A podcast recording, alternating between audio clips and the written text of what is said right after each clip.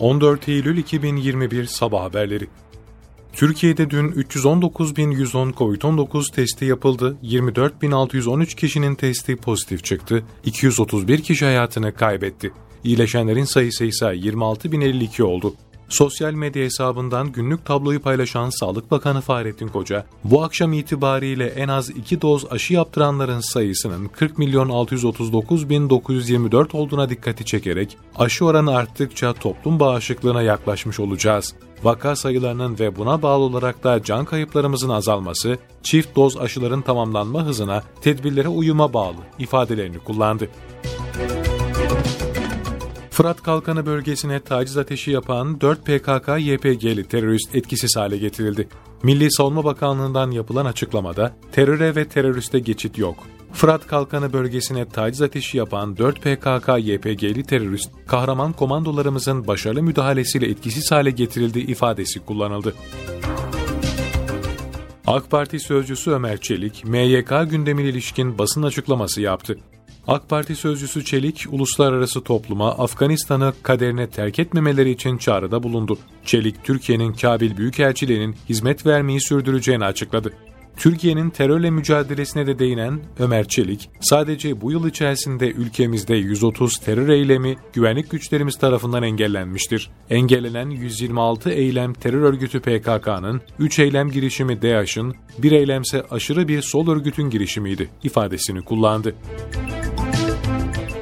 Dışişleri Bakanı Mevlüt Çavuşoğlu Birleşmiş Milletler tarafından düzenlenen konferansta konuştu. Afgan halkının neredeyse yarısının acil insani yardıma ihtiyaç duyduğunu hatırlattı.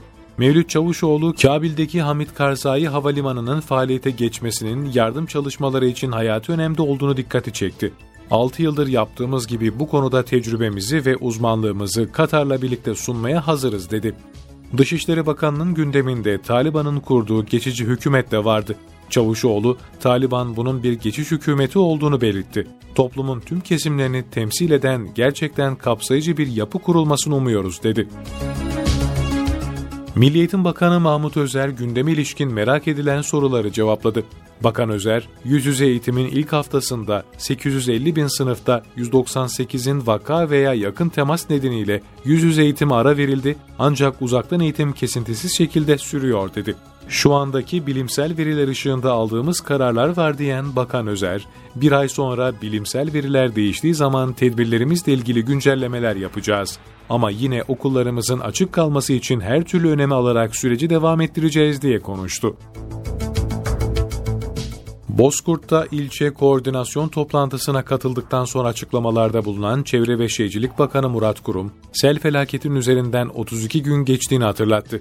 Selden etkilenen konutların çalışmalarına bir ay içerisinde başladıklarını ve bir yıl içerisinde de hak sahiplerine teslim edeceklerine dikkati çeken Bakan Kurum, Batı Karadeniz'deki sel felaketinin ardından Kastamonu, Sinop ve Bartın'da 952 konut ve 170 köy evinin yapımına başlandığını söyledi.